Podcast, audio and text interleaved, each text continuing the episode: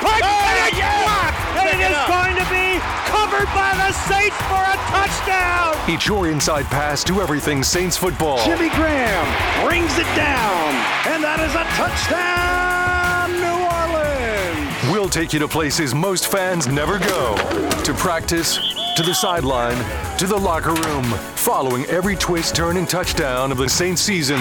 That is going to be a touchdown, Taysom Hill, Taysom TD. Welcome to Inside Black and Gold. And that is going to be a touchdown again. And guess who? Mike Thomas. Now, here are your hosts, Steve Geller and Jeff Nowak. Oh, baby! Hey, y'all, who dat, and welcome in. I am Jeff Nowak. This is Inside Black and Gold, but this is going to be our standard kind of quick hit Wednesday edition of Inside Black and Gold. This first segment, I'm going to go through the injury report, what we know, what we're looking at the rest of the way as the Saints head into week 13 in a pretty much must win showdown against the Detroit Lions. It feels like every week we say must win this, must win that.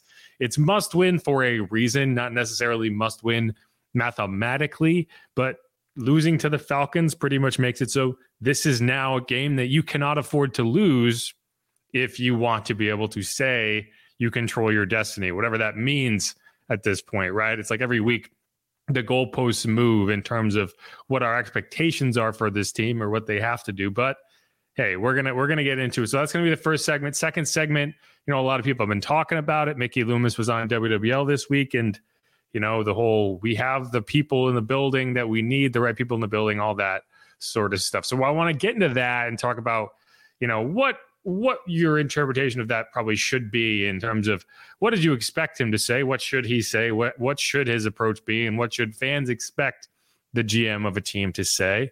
Uh, so we'll, we'll, get into a lot of that. Also talk to dennis allen today. Also talk to derek carr but i'm going to save that for the friday episode in terms of there's a lot to unpack from what we heard from Derek Carr this week, and I don't didn't haven't really had enough time to to digest it all and to get it all set up. So I don't want to just throw it at you in this episode.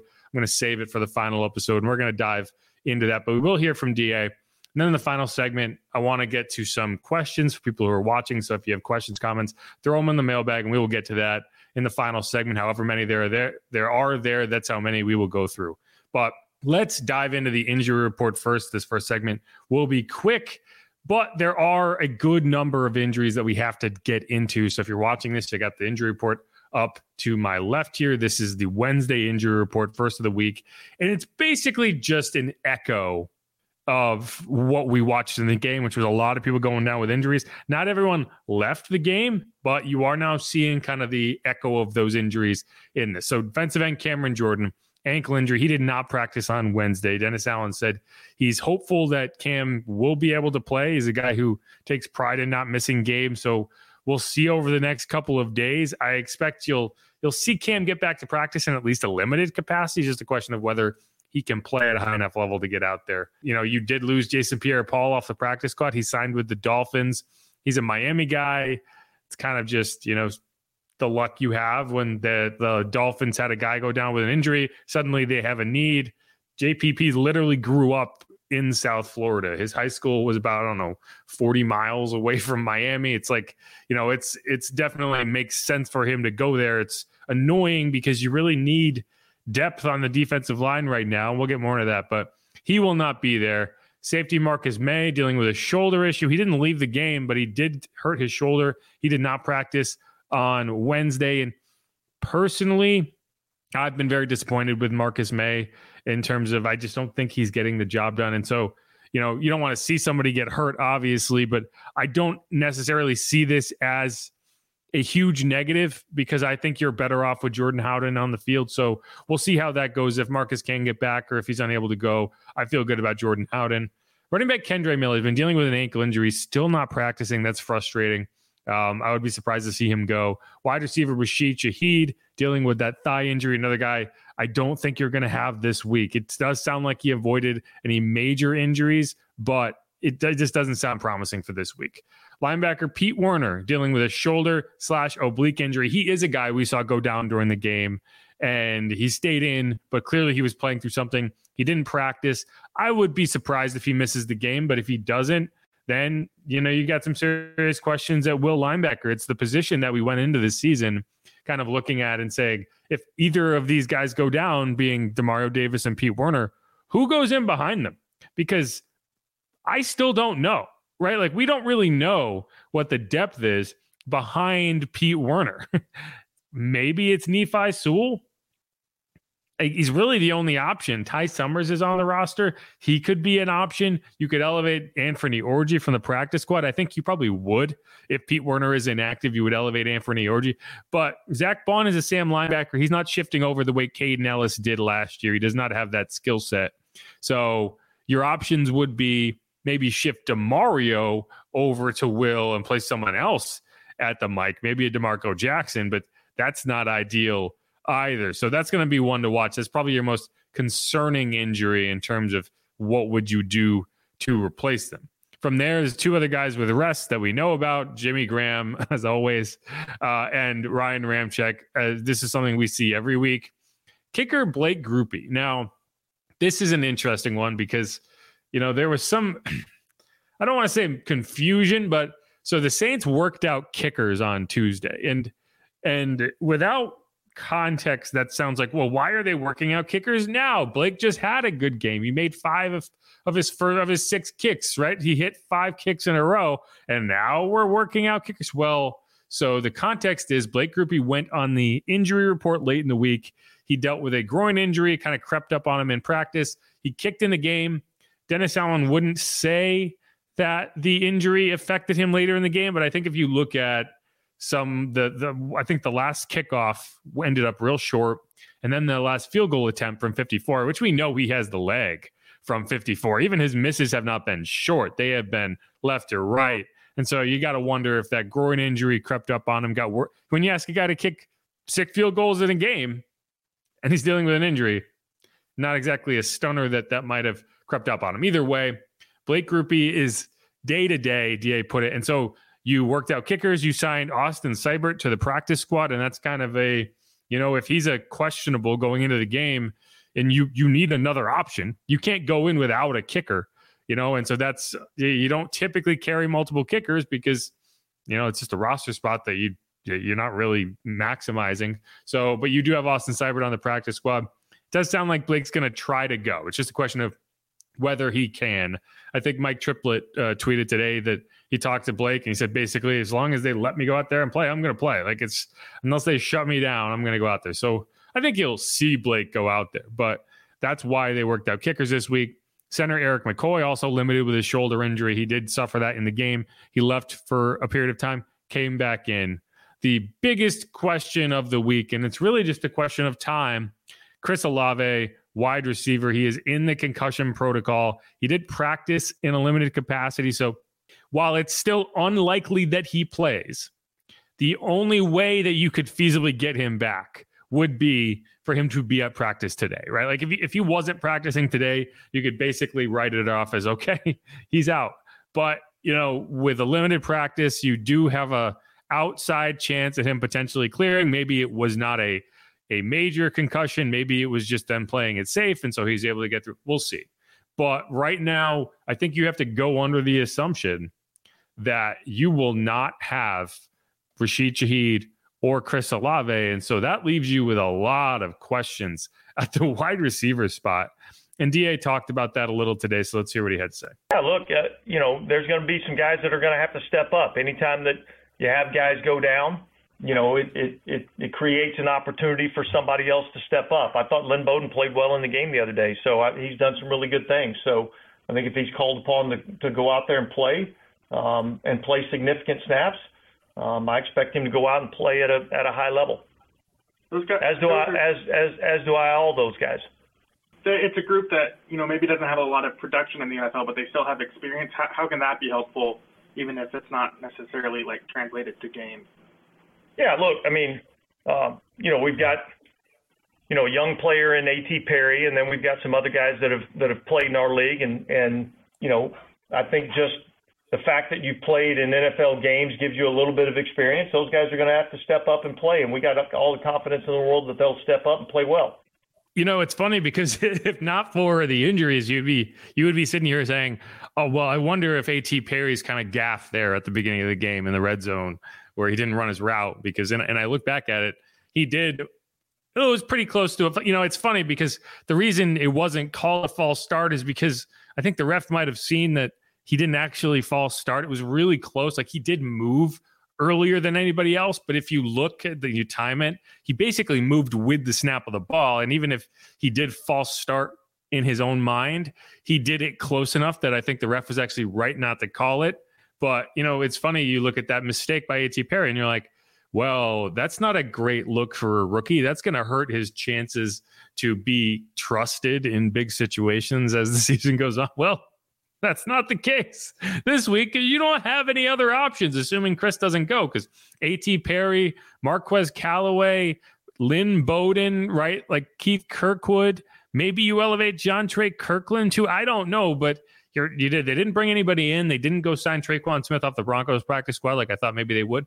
So those are your guys. Those are going to be your options, assuming you don't get any surprise returns. You know, Juwan Johnson should be a big part of that game, but that's kind of what you have to hope for is some of these young guys, some of these guys who haven't been used that much can step up and you know, I think there you you can point to some things for optimism in terms of, you know, you did move the ball when after Olave went out, right? Like there was positive momentum. You were able to get Chris Olave on some screens. You I'm sorry, Calvin Kamara on some screens. You blocked the screens pretty well. You ran the ball pretty well. Taysom got involved. Like I think the offense in general, and I know people are going to roll their eyes when I say this. You know, you have moved the ball between the twenties. So to me, it's there's there's two two worlds that you have to establish here. One is how do you move the ball generally speaking, right? How do you get drives going? And then the second question is how do you finish drives? The Saints have actually been pretty good at the first one. They have been horrendous at the second one. And you know, the, unfortunately, the, that's the one where you look at and you say, why aren't we winning games? Well, when you get into the red zone five times and you come away with nine points total, that's not going to win games.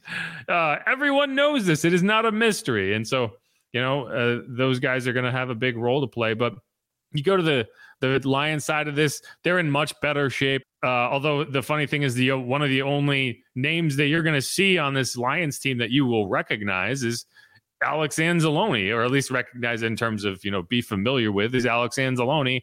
He is the only player that did not participate this week. He's dealing with a hand injury. Guard Jonah Jackson ankle slash wrist. He was limited. Running back David Montgomery has a foot issue. He's limited. Safety Tracy Walker shoulder. He was limited. And then quarterback Hendon Hooker, who was actually brought back from injured reserve this week. Uh, he's dealing with that knee injury. Obviously, it's the ACL that he's missed all that time with. He's returned to practice, so he won't play in this game. But if you're a Hendon Hooker fan, which I know there's a lot of Saints fans who were interested in the Saints potentially drafting Hendon Hooker, he is back with the Lions this week. So just kind of an update, not going to affect this week at all in terms of the game but just an update. And then center Frank Ragnow dealing with a back and toe issue. He he was a full participant. And then safety Ifeatu Melifonwu, I think I said that correctly. He's dealing with a hand issue, but he was a full participant. So, you know, the the Saints, this is one of the first games this season that the Saints go into it and you say, man, they are at a serious disadvantage because of health.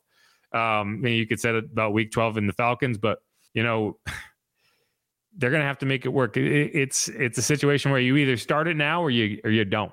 This is the ultimate sink or swim game because if you go out there and you lay a dud, this is your first of three consecutive home games. It's the first time that's happened since 2014 in terms of actual home games. They obviously had they had three consecutive home games last year, but one of them was in London. So call that what you want. Not really a home game. Um, but the Saints are going to have to figure this out. They're going to have to figure it out in a hurry, and they're going to have to figure out without several star players. So with all that, that's the injury report. That's what we're looking at. So we're going to be monitoring the next few days and we will get into it. But this is Inside Black and Gold. That's the end of that segment. We're going to come back. We're going to talk about what Mickey Loomis had to say. And one thing that's annoying me in terms of how this Saints, I don't, I don't, I guess regime would be the word, in terms of how the Saints regime is operating as it pertains to their starting quarterback. And and I know that that's gonna it's a it's a loaded topic.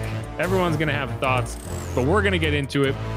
again, this is Inside Black and Gold. If you're watching and you want to get your questions answered, throw them in the feed. We'll have a mailbag sex. Sec, what did I just say? We'll have a mailbag segment in the back end of this program. So again, throw your comments, questions in there. We'll get to as many as possible. Thanks everyone for watching. We'll be right back.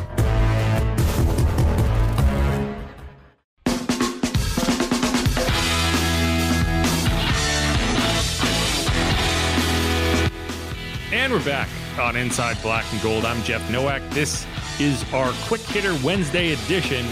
And there's one topic that kind of caught fire on social media between last night and between, I guess, Tuesday night and Wednesday morning. And it came out of our standard weekly Mickey Loomis interview on WWL radio. Mike Hoss does it, the voice of the Saints. And you know, it's it's it's not it's not exactly a point listen. You know, one of the reasons I don't I don't tell people, oh, you got to go listen to this because Mickey really doesn't say anything. Um, you know, he's just he's what I'll say about Mickey Loomis as the Saints general manager is he understands how not to get in the way. And I say that in a in a positive way because a lot of people will go and say, "Well, why aren't why isn't he more like David Tepper and and Jerry Jones and completely you know, and obviously you're talking you're talking owner GM. These are two different situations, but those are situations where the owner is basically acting like a GM and making things about themselves whereas they just need to make life easier on the people that they empower to do the job. They don't need to be forcing people to react to the things that they say. And i think that's how a gm should operate. The gm should not be making things about themselves. That said it, at a certain point you have to say something. And at times that something even if you're trying to be positive is not going to be taken the way you hope it it will. And so you're talking about a five and six football team. You're talking about a team that has underwhelmed, to say the least, over two full seasons. Basically, you're, you're not quite through the second season, but you, you're getting close. You've seen what you what you probably need to see. As a lot of people have, in terms of a regime that just has not gotten the job done. And so, Mike asked Mickey about you know what his kind of role, what what he feels like his role is in in in that part of the zeitgeist, if you will. and uh, this is what he had to say, and I'll just I'll just kind of let this roll, uh, and you can kind of take from it what you will.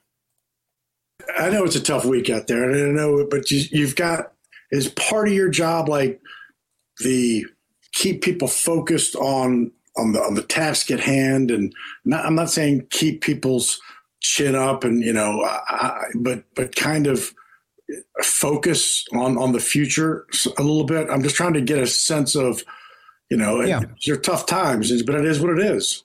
Well, I look. I think I think it's uh, um, in any industry, any business.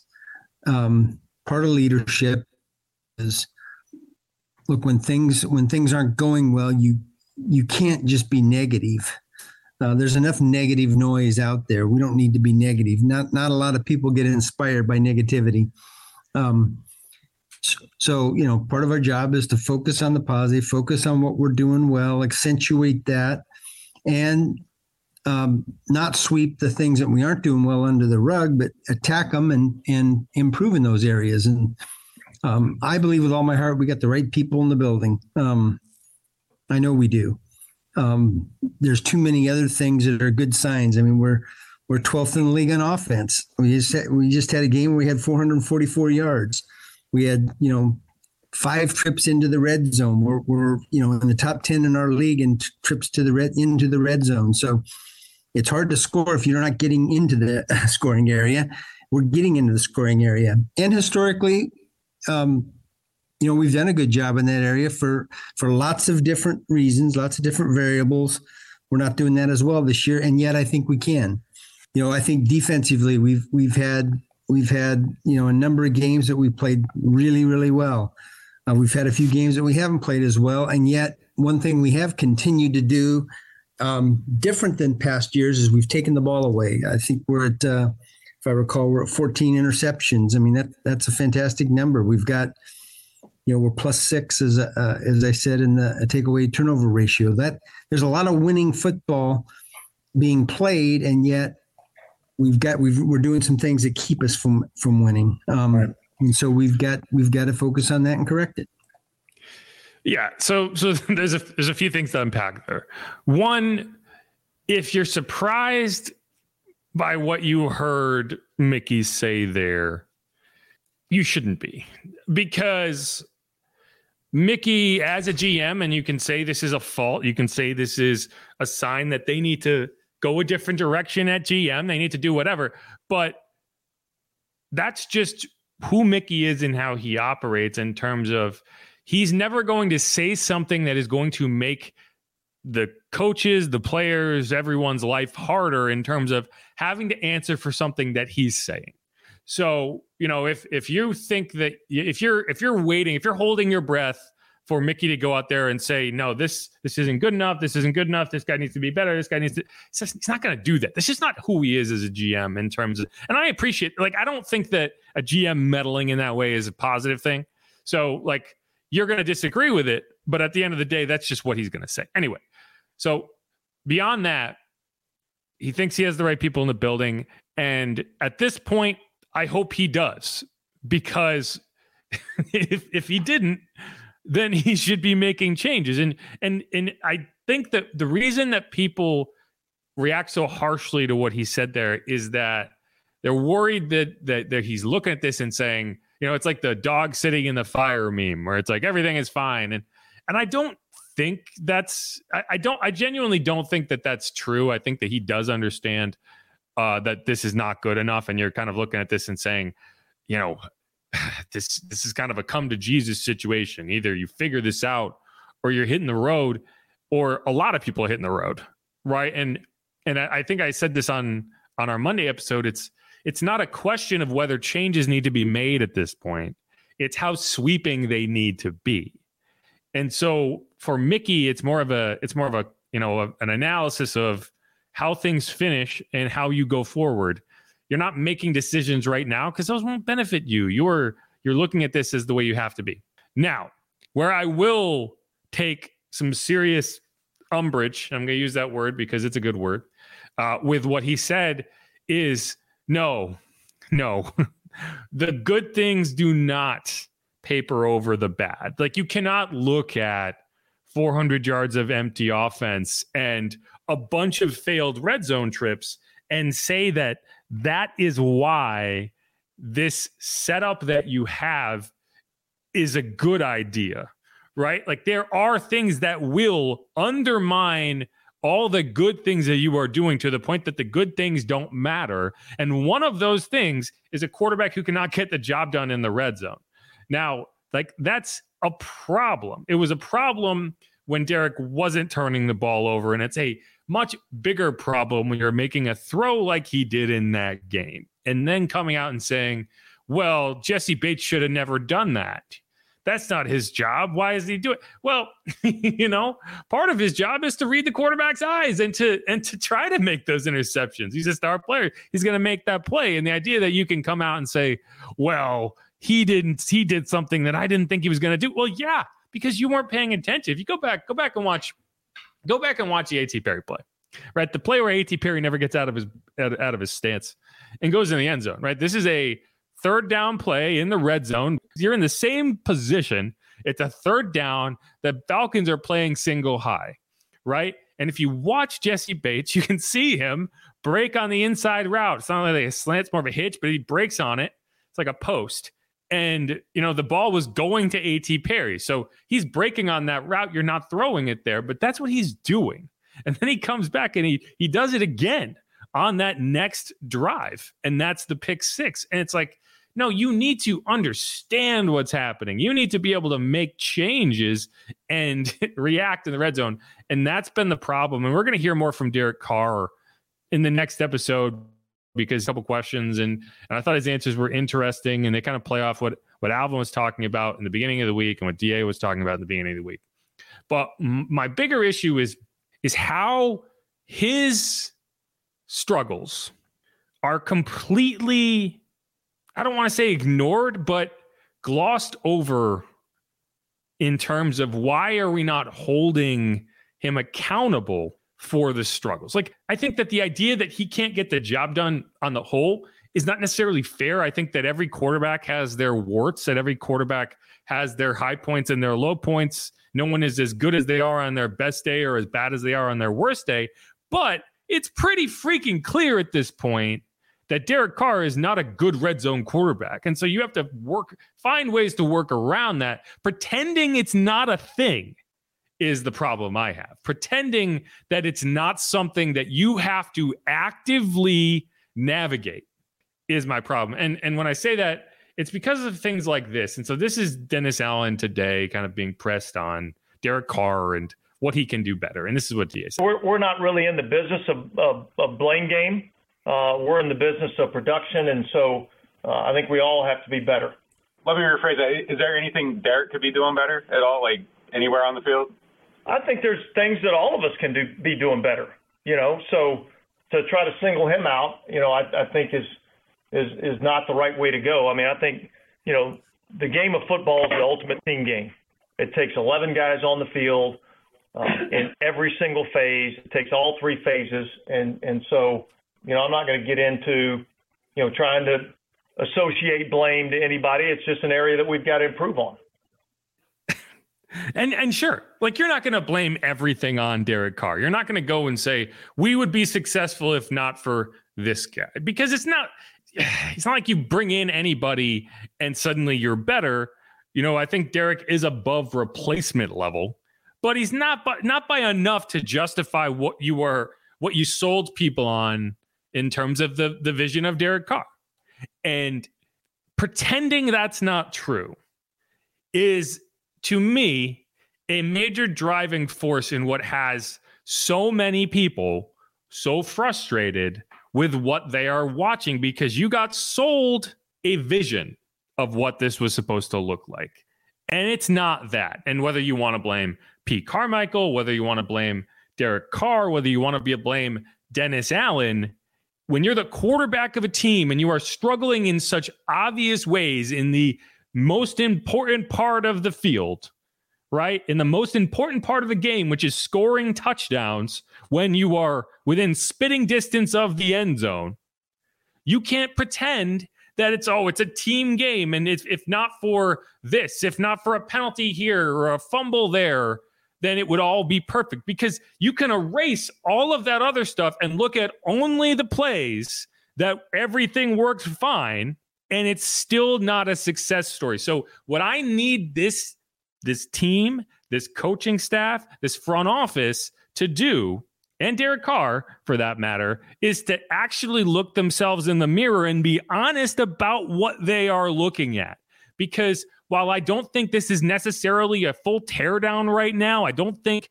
it is as bleak as a lot of people want to make it out to be. That's my frustration. That is my concern.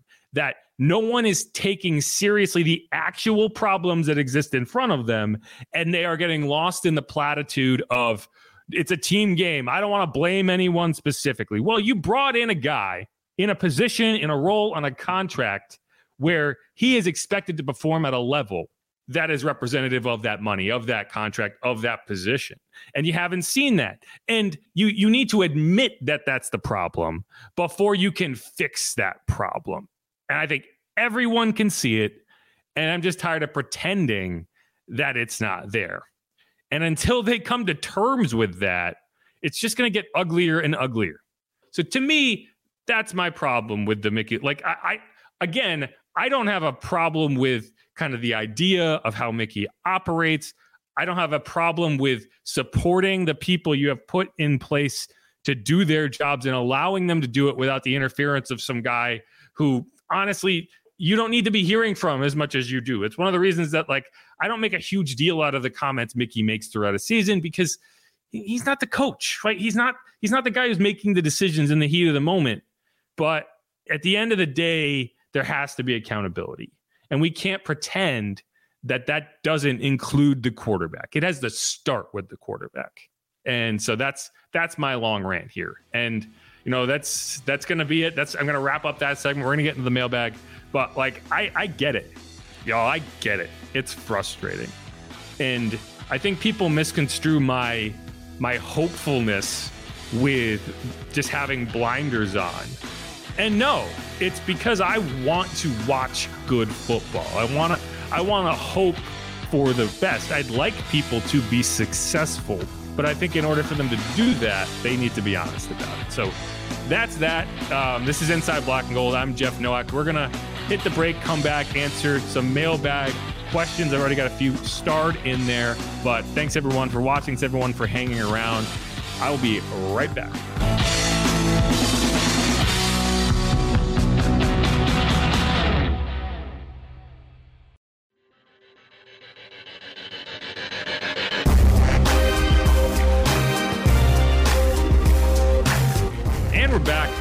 Inside Black and Gold. I'm Jeff Nowak. I'm your host for this here podcast. We'll be getting into a quick mailbag segment. This is our quick hitter Wednesday episode. We went through the injury report. We went through why the Saints are in denial about Derek Carr and, and all that. We'll, we'll and we'll keep going here. But so we got we got a few. We got Rose City D. You heard me. He says M3, but it's me. It says Mickey DA and DC, the three blind mice. I don't even know where that came from, but but that's fair. You know, and and it, it is it what what frustrates me, and I know we just went into what frustrates me, but I'll continue to go is it's it's not that it's not that it's even the same problem every week right there are different problems every week like like it's not that the same thing keeps happening over and over again it's that different things happen that all result in the same end product and the problem i have is you hear the same answers every week but it's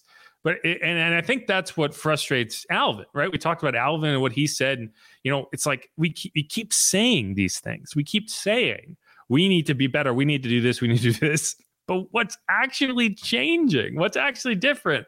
And I, you know, one thing that Da said this week that I think, okay, fine, there is an actual bit of information there. And I, because I asked him, you know, okay, so you, you're going to focus on red zone. You're going to work on getting better in the red zone. But what does that mean? What is what does that actually entail?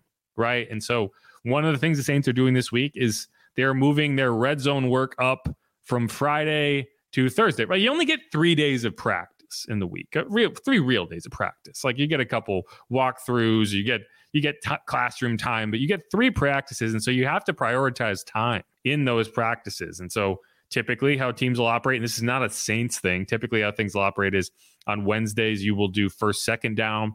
On Thursdays you will work on third down, and on Fridays you'll work on red zone situational stuff. Well, this week they are moving up red zone to Thursday and getting some of that work done there. And that's in addition to what they would typically do be doing on Friday. So when they say we're devoting more time in practice to this, that's kind of what it means because you do have you you have this pie of time right? And you have to just carve slices out of it what are we going to work on and what how much are we going to devote how much time are we going to devote to this to this to this? While you are increasing that pie whatever slice that is for red zone you're increasing it. And so that's kind of how it works. So if, if anyone wondering oh what does that mean in terms of devoting more time? That's kind of what you're looking at. Will that help? I don't know. But i guess more time on task at least it's a you know when I when I get frustrated with the with the Dennis Allen answers, it's usually just because there are no specifics. There's nothing. It's all just generic coach speak. It's it's a team game. We got to be better. Well, at least I, that's a tangible answer of of one thing that is changing from a preparation perspective. So, you know, if I ask for something and I get the answer, I can't be mad about the answer. So at least there's at least there's something there. Uh, Jerry G says, I want to hear fire DA for the next three games of the dome, loud and proud. And, you know, it's, I haven't been here that long, right? Like I've, I've been here since I've, I've lived in New Orleans since 2016. I have covered the Saints since 2018. And, you know, it's, it's funny because you don't, it, every, every kind of coaching tenure that that goes poorly you know it, it it all makes sense in reverse. Like you look back on the jim haslett era and you're like well of course that wasn't going to work because we know how it ended. And and i and you look at this one and you're saying okay is it already over? Is it is it too far gone for this team to to prove anything, to come back and and show that that this has not been a year and a half project down the tubes. And and it's and it's tough to say. I, like it could be. Maybe it is. Um i do know that this team has a this team has a chance right? It has a it has a chance to go out these final six games and give people something to enjoy something to be proud of. And i and i personally would love to see it happen right? Like again i'm never going to be the pessimist and say and it, like because i know how cool it would be for a team to just go out and win its final six games. Look at the Lions, right? Like we can talk all we want about how the Saints are dead in the water, but look at how the Lions turned their hopes around, their whole team around in in one stretch that didn't even get them to the postseason. Right? In 2021, the Lions under Dan Campbell went 3 13 and 1. 3 13 and 1. In 2022, the same Lions squad started the year 1 and 6. They were 4 and 7 at one point. Right? They won 5 of their last 6 games, finished 9 and 8, missed the postseason. They beat Green Bay. They beat the Packers in a game where the Packers could have made the postseason with a win against a Lions team that had effectively already been eliminated, and the Lions went out and won. You don't think people were calling for Dan Campbell's job after 313 and 1? You don't think people were calling for Dan Campbell's job even louder at 1 and 6 even after a 3-game losing streak? You they drop a game to Buffalo and you don't think people are calling for his job again at 4 and 7?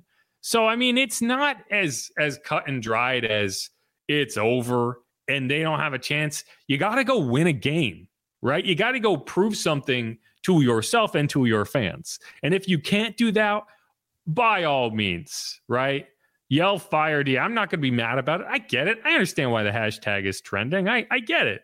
But I would like to think that if this team could go out and win a couple games in a row. And and and give people a reason to to just get excited about something that people would be on board with it that they wouldn't bail on it in advance just because well what are we really you're rooting for a team because you root for the team. Uh, but you know I, I, mean i would be surprised you know it, it's it, one of the funny things about being on this being on the field um, during introductions is you get a much better uh, scope for how loud the boos are. Right, you get you get like kind of a, a range of like, wow, that's a loud cheer for Tyrann Mathieu. That's a loud cheer for Taysom Hill. And then they announce Derek Carr, and it's like, yikes. Or they they announce they show Dennis Allen. It's like that's uh, that's not the sound you want to hear.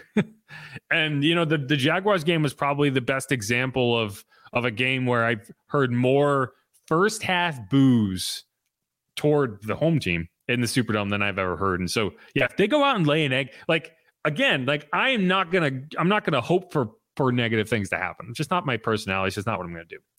But if they go out and lay an egg against the Lions, it's gonna get ugly. It is. Like I don't care what they come back and do against the Panthers. I don't care what they come back and do against the Giants. I don't care how much you're gonna look at this and say, well, it's not over, right? Because the team won't. The team won't quit. The team won't go into a barrel. But it's if you can't be competitive with the Lions and uh, and come out with a win, it's going to get ugly. And and that is your own doing. That is because of what you have done to this point in the season. So so we'll see. Row Row City D says walking wounded Saints mash unit again. yeah, that's kind of where you're at. It's kind of where you're at.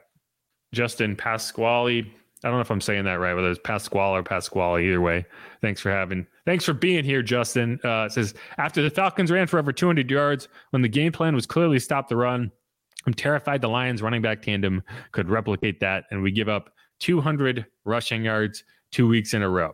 Yeah, David Montgomery's dealing with an injury, so we'll have to see. It's a foot injury. That's obviously when you're a running back and you have a foot injury, that's not ideal. So we'll have to see just how significant that is. But uh, Jahmyr Gibbs is very good.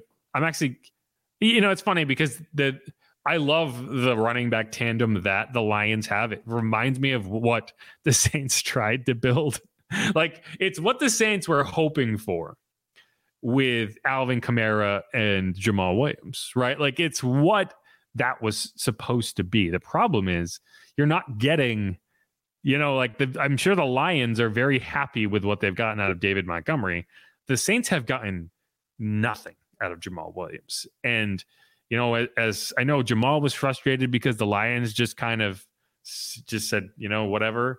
Um, but, you know, if this is the production you're getting, then they made the smart move, you know. And and I love Jamaal. I think Jamaal's great. Like he's he's one of the most fun people I've ever dealt with. Just hasn't been good. And you know, like uh, it's a, it's a production business, right? Like you can't just you, you can't live on personality in the NFL, right? And and right now that's all you've gotten out of Jamaal. And maybe this is the game, right? Maybe this is the revenge game where Jamaal can can can get it done. I know this question was about the the Lions run game, but you know the like you got to see something out of Jamaal, man. You got to see something. Maybe this is the week. I don't know. But yeah, Jahmyr Gibbs and David Montgomery. And it's honestly, it's less about the running backs than it is about the offensive line because the Lions' offensive line is very, very good. The other things the Lions will do is they're going to go on fourth down constantly. You know, they're they're not going to, you know, there's those moments where you know you might gain some percentage points by the by the other team being like kind of cowardly and not going on fourth and short. The Lions ran a fake punt against the Packers from their own like 28 yard line. They didn't get it. The Packers stopped it. And but but I mean that's the type of thing they they put pressure on. They never let up, and that's what I'm concerned about for the Saints is they don't. You know, it's like they they just seem desperate to get off the field. And uh, you know it's like when you do convert those one of the reasons i really do i've always been a a proponent of the hyper aggressive fourth down on fourth and short right? Not fourth and six not fourth and nine fourth and one go. I don't care where you are on the field freaking go because it's a high percentage play. And when you get it it's a backbreaker because i don't care what defenses say when they get a stop on fourth and short on your side of the field, they take a sigh of relief. They're like, thank God, we got to stop. We can get off the field. If you force them to defend another down and they don't get it, you know how demoralizing that is for a defense. Like I would, lo- I don't, I don't know the stats. Like I, it would be almost impossible to put the stats together. But I guarantee you, the percentage of drives that end in a touchdown after a fourth and one conversion is way higher, way higher because it's just it's like think about think about um the the the Texans game, right?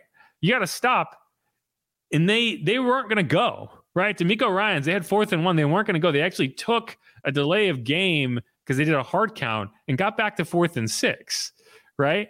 And then you the Saints had a dumb penalty and they had fourth and one again, and they went that time, right? Like it's so weird, but it's like that's just messing with the mind of a defense. And once they decided to go, I was like, it's a touchdown. Like you're not going to stop them now because the defense, it's such a mentality thing on defense. If you can build confidence and you can continue to make plays, then I then that that does like so much of defense is just energy. And when you take it away from a team, you gain a huge advantage. And that's what the Lions are so good at.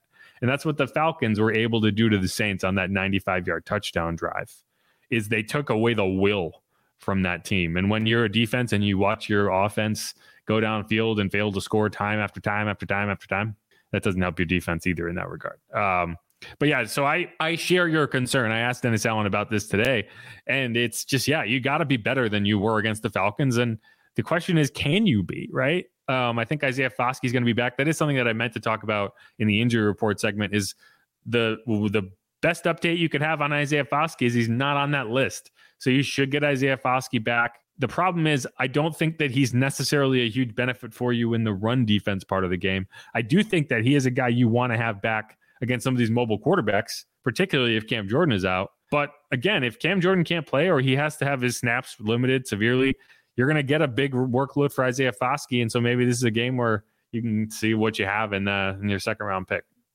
Either way, thanks, Justin.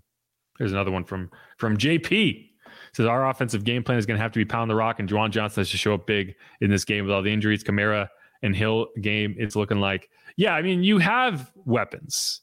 you have to find ways to use them. And to to the Saints' credit, they they were able to do that. Now you didn't get in the end zone, obviously, but they were able to manufacture offense in in creative ways with Lynn Bowden and and all this. So hopefully that's a sign. That's a good sign that you won't come out of this game being like, ugh, you know, maybe it's just another game where you can't score touchdowns. But I'd rather them be able to move the ball at all than you know, like the Titans game early in the season, right?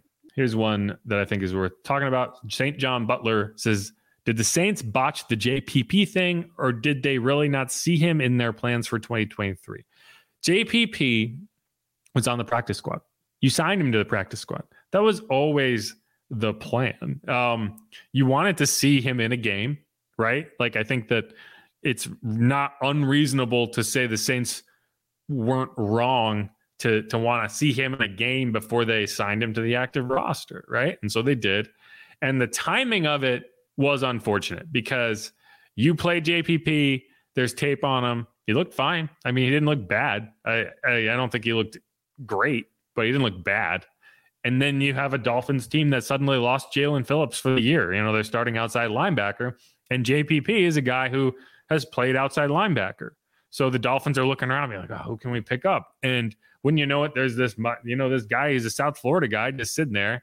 And so they go and they go and sign him. And, you know, I don't, I, I don't know if the Saints tried to retain him. I imagine they did, but you don't really have an, much, much say there. It's either he, he wants to sign here or he wants to sign there. You saw the same thing with Latavius Murray last year, and he just saw more opportunity. I think it was with the Ravens um, or maybe it was the Bills. I think he would have been the first time. I think he left and went to the Ravens. The second time, I think he went to the Bills. Either way, he saw better opportunity. He saw a better, bigger chance for a role, and he saw it in essentially his hometown, and so he took it. So I, I don't know. Like I can't hold that against them. I think they did everything the right way there. Um, and you're just, you know, it's just just how it works, right? This one of the reasons that this happens a lot more than it used to is because you can have veteran players on the practice squad and call them up, and then they get opportunities. So good for JPP. He's got a, he's got a role, but I, I wouldn't say that they that they botched it. It's just just how it works. Brandon Begard. If Da blames someone like the kicker, the QB, the D line, these are all the things that he decided to screw with in the preseason.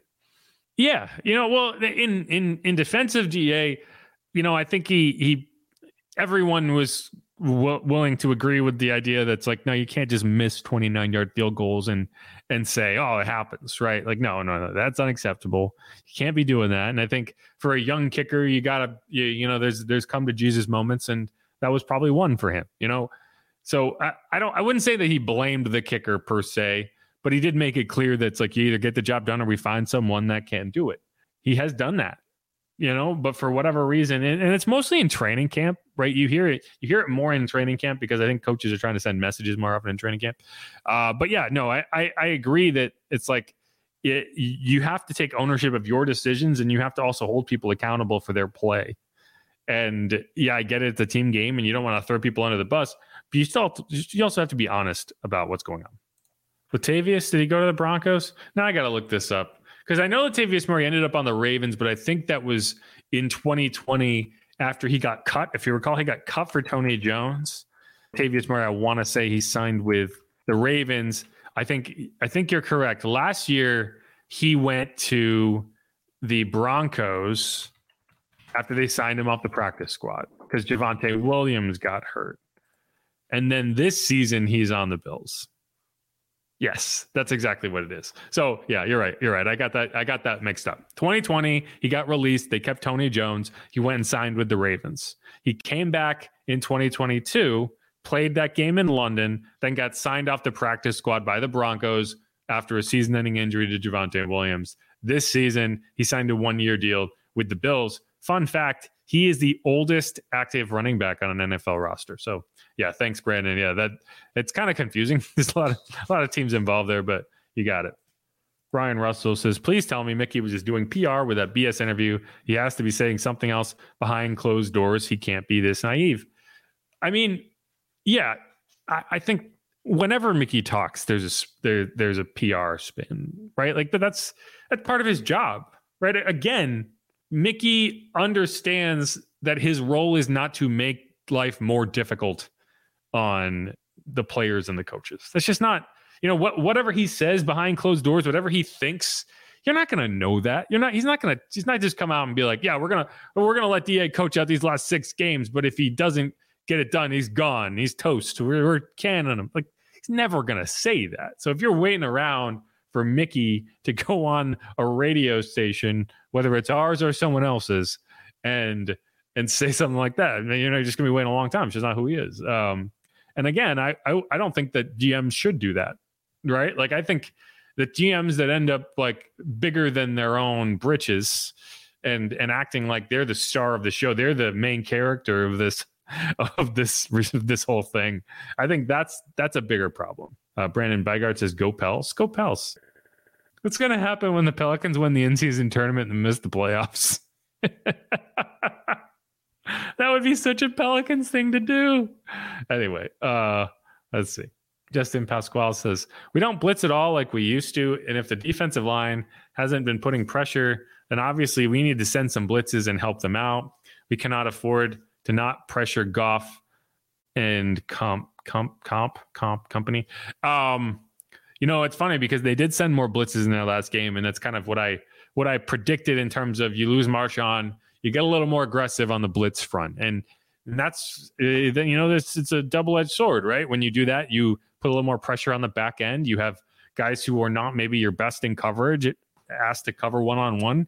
And that's how the Falcons end up with Bijan Robinson outrunning Demario Davis to the corner of the end zone, right? And that's that's what happened on that on that play. You blitz Pete Werner, Demario has to track Bijan out of the backfield and and he gets beat, you know, and so it, it's I don't think they've been blitzing less this year than they have in the last couple years. But the last two, three years in general, you have not been blitzing as much as as maybe you were earlier on, but back before you felt good about your cornerback situation. And so, you know, it's it's funny because with a guy like Goff, I don't know. It's like do you you you're the I would like to see the Saints be able to generate pressure with their front four and and because Goff is a guy who's not going to outrun Carl Granderson, right? If you can get him uncomfortable in the pocket, then you should be able to get him to the ground. And that's one of the reasons I feel a little better about this matchup than I think a lot of people do because the Saints are are built to play a quarterback like Jared Goff. The problem is you just don't get a lot of these matchups, right?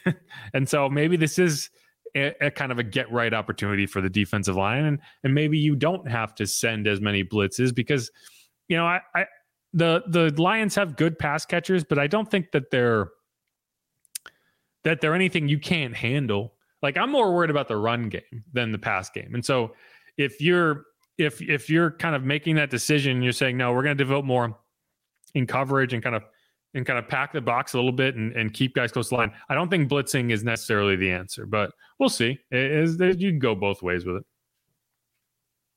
and that's true. It's it's always that's what it always is, right? Damned if you do, damned if you don't. Brian, it's, it's a good question, and and we can end on this question.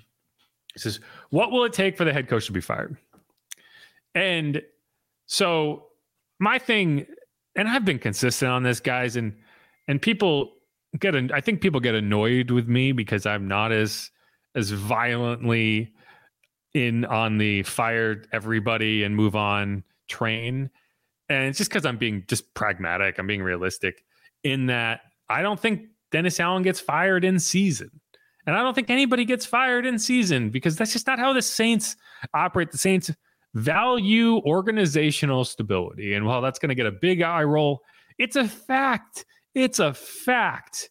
And if you can come to grips with that, you can understand why this is the way that it is. And so to me, it's like, okay, you're not firing the coach in season, but you are setting benchmarks and you are saying you better live up to them or you make changes, right? And so, you know, it, then the final six games is going to be important, right? Like the final six games is going to inform a lot of your decision making.